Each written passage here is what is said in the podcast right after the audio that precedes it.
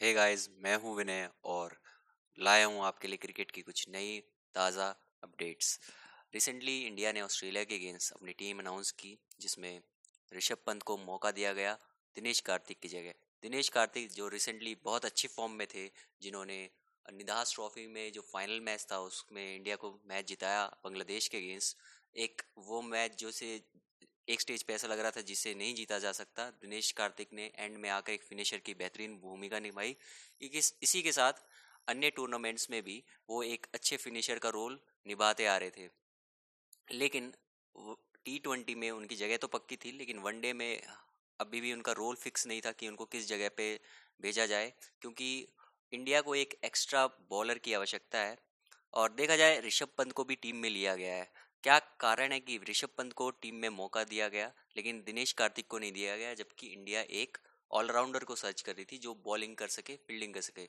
लेकिन world cup एक बहुत बड़ा टूर्नामेंट होता है, उसमें आप सिर्फ़ एक एक बैट्समैन विकेट कीपर बैट्समैन को नहीं ले जा सकते। इसमें आपको एक अन्य विकेट कीपर की भी आवश्यकता होती है।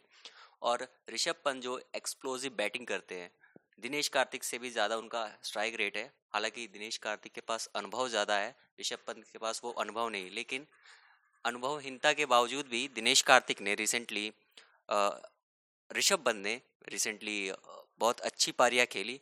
बेसिकली आपने वो टेस्ट मैच देखा हुआ जिसमें उन्होंने 150 प्लस स्कोर किया था ऑस्ट्रेलिया के अगेंस्ट और इसी के साथ न्यूजीलैंड में भी टी ट्वेंटी सीरीज़ में उन्होंने बहुत अच्छी बैटिंग की। हालाँकि वो वनडे सीरीज़ में नहीं थे, दिनेश कार्तिक उस सीरीज़ में थे।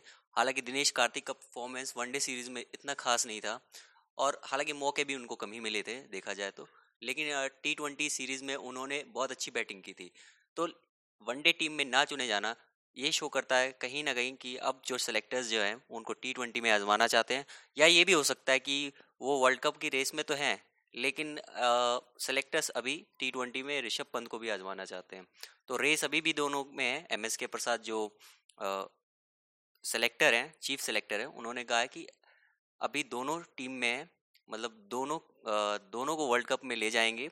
आ, हो सक मतलब दोनों में से किसी एक को ही वर्ल्ड कप में जगह मिलेगी लेकिन अभी दोनों रेस में हैं।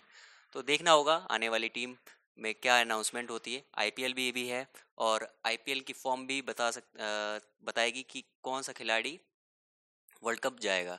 तो thank you guys for listening me and wait for my new updates again thanks